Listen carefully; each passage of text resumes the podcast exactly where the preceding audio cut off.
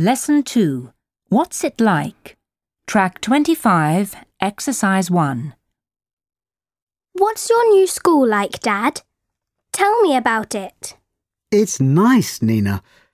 Well, you go through the front door and there's a corridor. Reception's on the left, then there's the director's office. I see. First there's the reception on the left, and next to the reception, the director's office. That's right.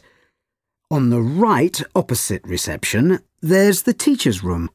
The teacher's room.